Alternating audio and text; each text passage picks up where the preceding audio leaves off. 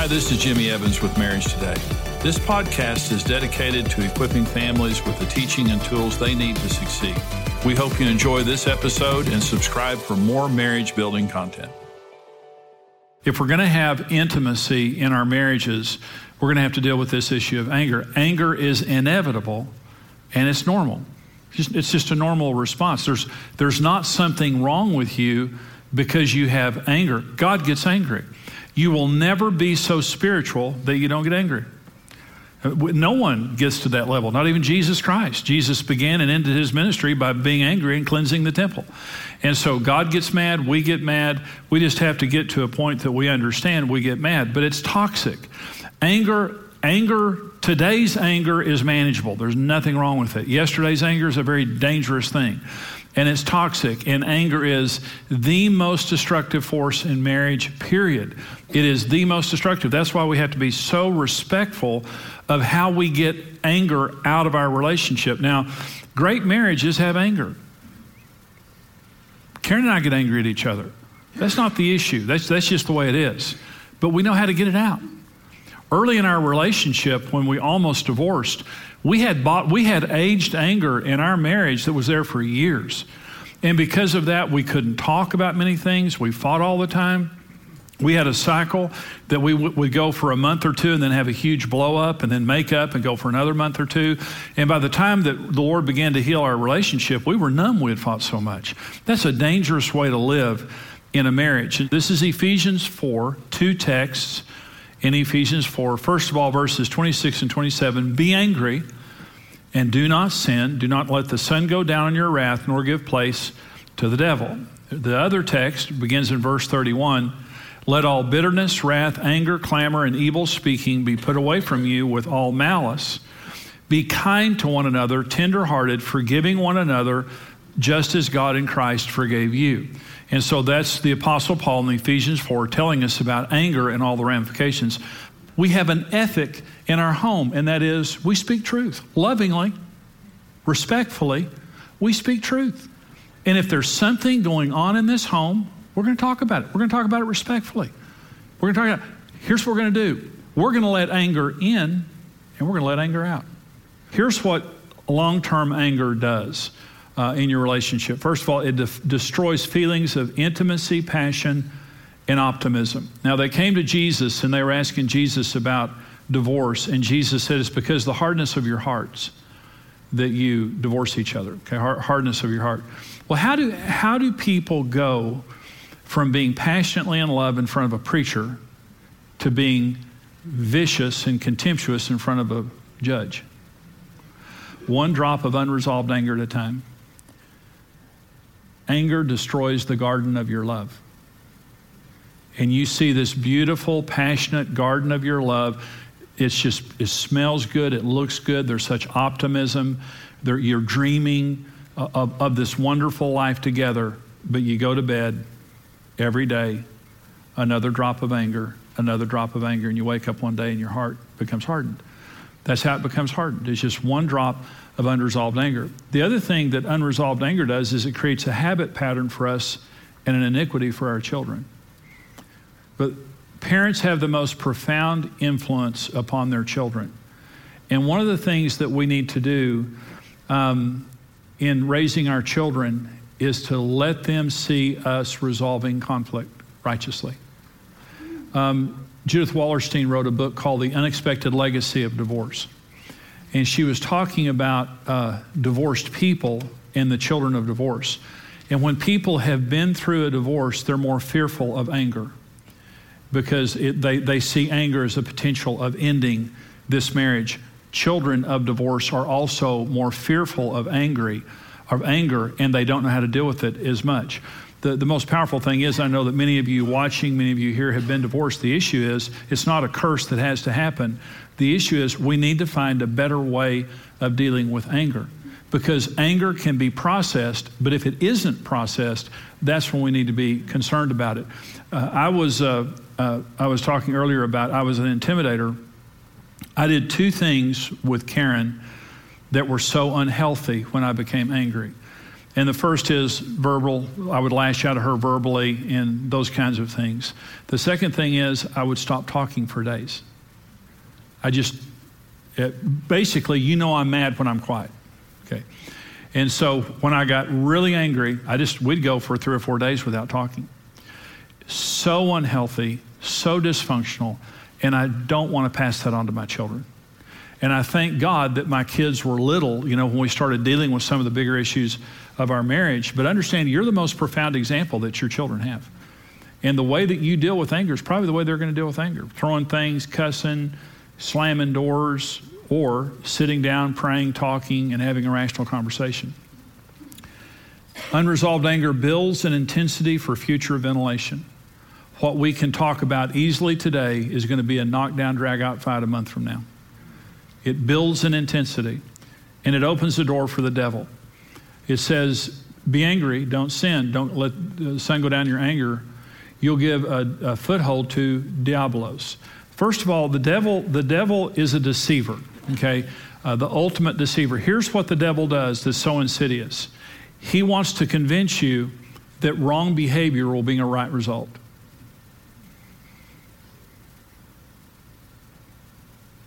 You can threaten divorce, you can cuss, you can yell, you can, you know, leave, you can do all this and that, and it's going to shake your spouse into doing the right thing and fix your problems.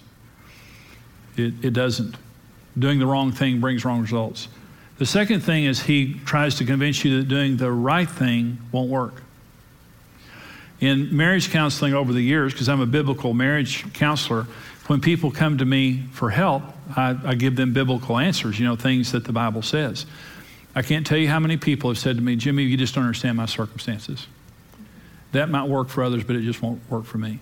And, and basically, what they're saying is the Word of God will, is not powerful enough for my circumstances. And even though God promises this, I don't believe that that promise would be coming true for me because I accidentally married the devil you know. And I mean, I know that that verse is true for most people, but I accidentally married the devil's ex-wife, and I just so. Um, the devil is a deceiver. He's also an accuser. He accuses your spouse of evil motives. Okay, I want to say something to you. I want you to listen to what I'm about to say. Now, this is this is important. If you've gone to bed on anger at anybody, you've been counseled by the devil and you don't even know it.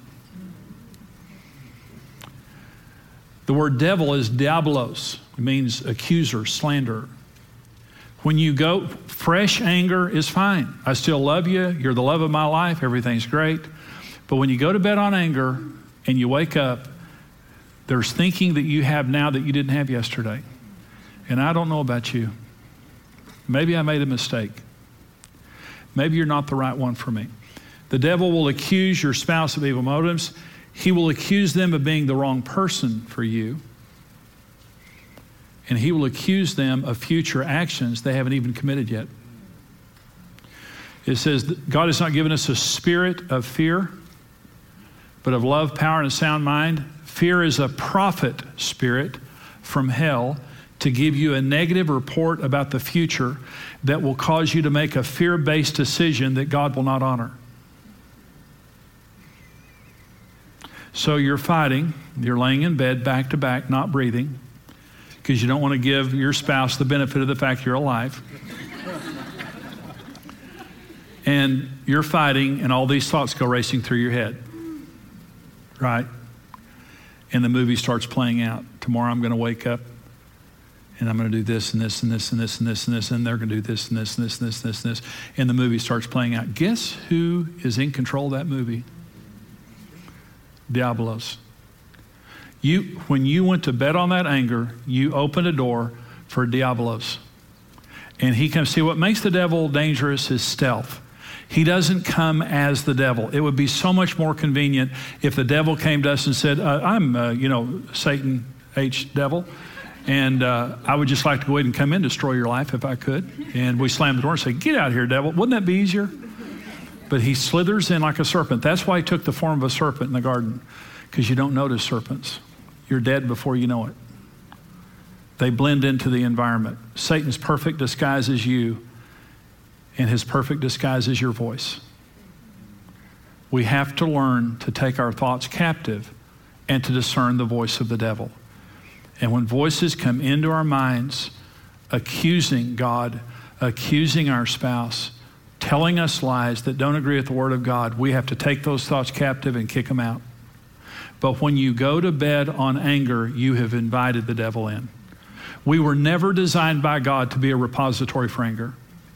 Anger, we are designed by God for anger to come in and out, never for it to stay. That's why the Bible's so insistent on forgiveness that we, it, we can't endure it.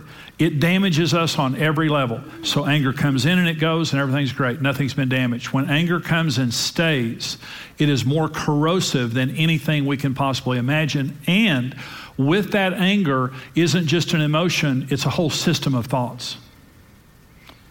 And you find a person who's been angry all of their lives, they have so many toxic thoughts, it's unbelievable. Hey, thanks for joining us today. We are Dave and Ashley Willis with Marriage Today, and we're continuing the conversation about how to overcome anger in marriage and specifically how to resolve conflict in marriage in a healthy way. And this is so huge. This can be the difference maker between a healthy, thriving marriage and a divorce. How we handle this issue of anger and criticism and yeah. resolving conflict in a healthy way. So, sweetie, what are some things that we can learn? Well, I think, you know, if we're going to criticize our spouse, we need to do it in a constructive way. And what I mean by criticize, I know that's kind of a negative word, is there's there are times when maybe our spouse is handling something in the wrong way. And so we obviously we need to address that, but the way we address that is everything. So we need to come to them by first encouraging something they're doing right. Because yeah. I think when we lead with an encouragement or even just saying an affirmation, you know, saying like you are so great at XYZ, whatever it is, and say, you know, I really appreciate you leading with gratefulness as well and saying, I appreciate that you do this. But every time you do this one thing, you know, I feel like it, it's really leading our marriage into kind of a, a, a, in a bad way. So we need to be really honest with them, but really lead with encouragement and gratefulness. And then when we tell them that thing that is wrong or that they're doing wrong, they're going to listen to it more so and they're not going to feel as defensive.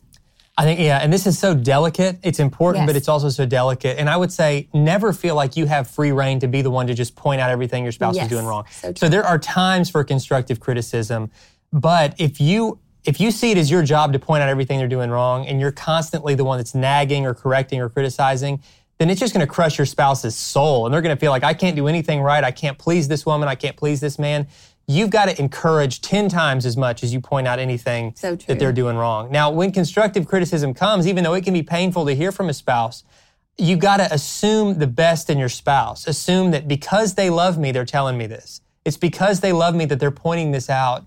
And I want to receive it as an act of love, that they're telling me this um, for, my, for my good and not my harm.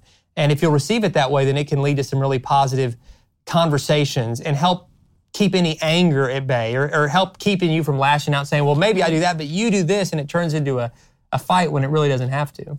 It's so true. You know, like just like Dave said, we've got to have more affirmations and and just more gratefulness in our marriage than we do any kind of criticism. And you know, when you have a marriage where you're constantly filling each other up and encouraging one another, when those times of constructive criticism come, they just aren't the blows that they could be if there's not that encouragement right. in your marriage. Because you know you're loved. Exactly. Like for example, and this is kind of a silly example, but I am terrible at charging the devices in our home. I'm terrible. It is true. I mean, like it's every, ridiculous. Every phone in our house is, is dead all the time. Like I, it is, and my kids listen, are the same way. They take after me. If I ever die, I need you to go immediately to my house and check on my family because all the phones will be dead within an hour, and they won't know what to do. They won't know how to plug them in to call so anybody. True. So you need to, to check. I them. I do, and let me tell you, years ago, Dave just kind of took me aside and he's like, "Sweetie, listen." Because it really frustrates him. And he would he, he just was very I'll calmly call, like for an hour. What's wrong? Oh, my phone was dead. I'm like, how? Like this is the easiest He's thing. Like, it's so easy. But you know, it's just one of those things where it's very valuable to him to have everything just charged up, and it's very practical too. I'm, I'm saying he's right here. Practical. Okay, he should things should be charged up. But it's like I wasn't seeing the value in it, and so I've tried to do a better job. I'm still working on it of seeing the value in keeping our devices charged up. Now, I know most of the issues this that we're talking about, it's, it's silly, yeah. but let me tell you, it, it is an example of when something just gets under your skin. And there's going to be stuff where you and, value and, and it a lot more to, than your spouse. Right. And I, I value this more of having things charged up. And so I've just realized, you know what? instead of always harping on it, like I'm just going to step in and, and serve in this way. And so like I just say I'm going to serve and I, I plug in I plug in devices all day. It's just part of how I it's part of what I do. And and instead of me resenting the fact that they're dead, I just look at it as an opportunity to serve. And now that's a little thing, but. I think those same principles can apply can to much apply, bigger absolutely. things in marriage. It's so true. And so Dave, you know, in his grace and mercy has not lashed down at us. Instead, he's tried to serve us in plugging in our phones, but he's also at those times when he needs us to, he's very kind about it. So be kind to your spouse. Always lead with kindness and always assume the best. You know, we would love to hear from you guys on this issue. So reach out to us at marriagetoday.com. But we'll make sure your device is plugged in so you have yes. enough charge to actually read the articles. And That's once right. it's once it's plugged in, check us out at marriagetoday.com and we'll see you next time. Hi guys. We hope you've enjoyed today's podcast, and we want to let you know about another marriage podcast with Dave and Ashley Willis called Naked Marriage, where they talk about real and raw marriage topics like sex, communication, openness, and more in a fun, lighthearted atmosphere. Search for Naked Marriage with Dave and Ashley Willis in iTunes and start listening today.